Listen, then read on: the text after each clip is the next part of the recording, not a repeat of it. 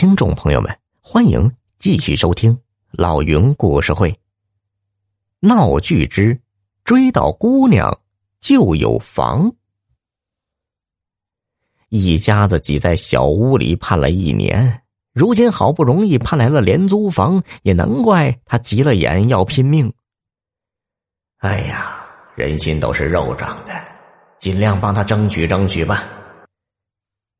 上级催报三个廉租房指标的落实结果，老郝又召集居民委员开会讨论，大家选出了孙猴在内的四家困难户，可那三家那都是生活困难，买不起房。孙猴却是赌博输了房，老郝也没有办法替他说话，孙猴落了榜。讨论结果公示出去，老郝在居委会收集反馈意见，等了一阵没人来，正打算出去转转，二胖是气喘吁吁的跑了进来，快快，猴上树了。老郝以为二胖落了榜心里有气，又跑来耍赖捣乱，没好气的训斥他，什么猴上树啊，我看你是狗急跳墙吧。二胖顾不得多说，拉着老郝就跑。快跑到棋牌室的时候，只见门前的大树下围了好多人，人们伸着脖子仰着头，冲着树上直嚷嚷。老郝跟着仰头一看，只见孙猴站在了高高的树杈上。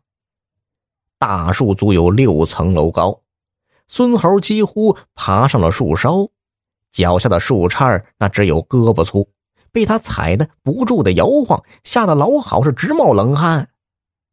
老郝朝着孙猴喝道：“快下来，这是好玩的吗？你作死你！”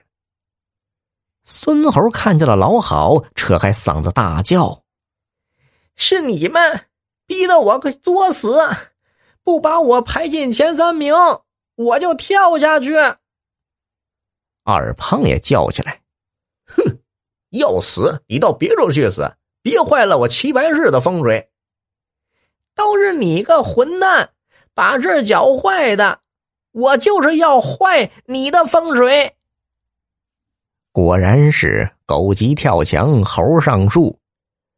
老郝见过上楼顶的、攀铁塔的，就是没见过爬树的。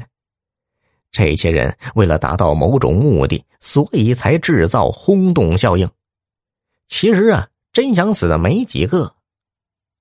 猴嘛，爬树倒是他的长项，只是在这么细的树杈上摇摇晃晃实在危险，搞不好就会弄假成真。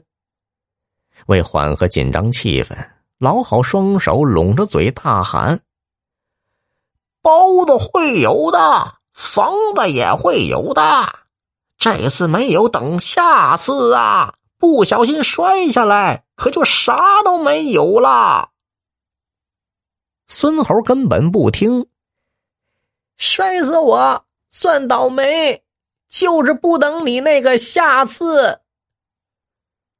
二胖想把孙猴骗下来，咧着嘴一本正经地说：“哼，别以为光是猴会爬树，有本事你先下来，咱俩来一场爬树比赛，我输了就把棋牌室关了，那套房子白给你住。”孙猴不上当：“你哄小孩呢，我一下去就别想上来了。”二胖没辙了，老郝想想也没有别的办法，赶紧打了求救电话。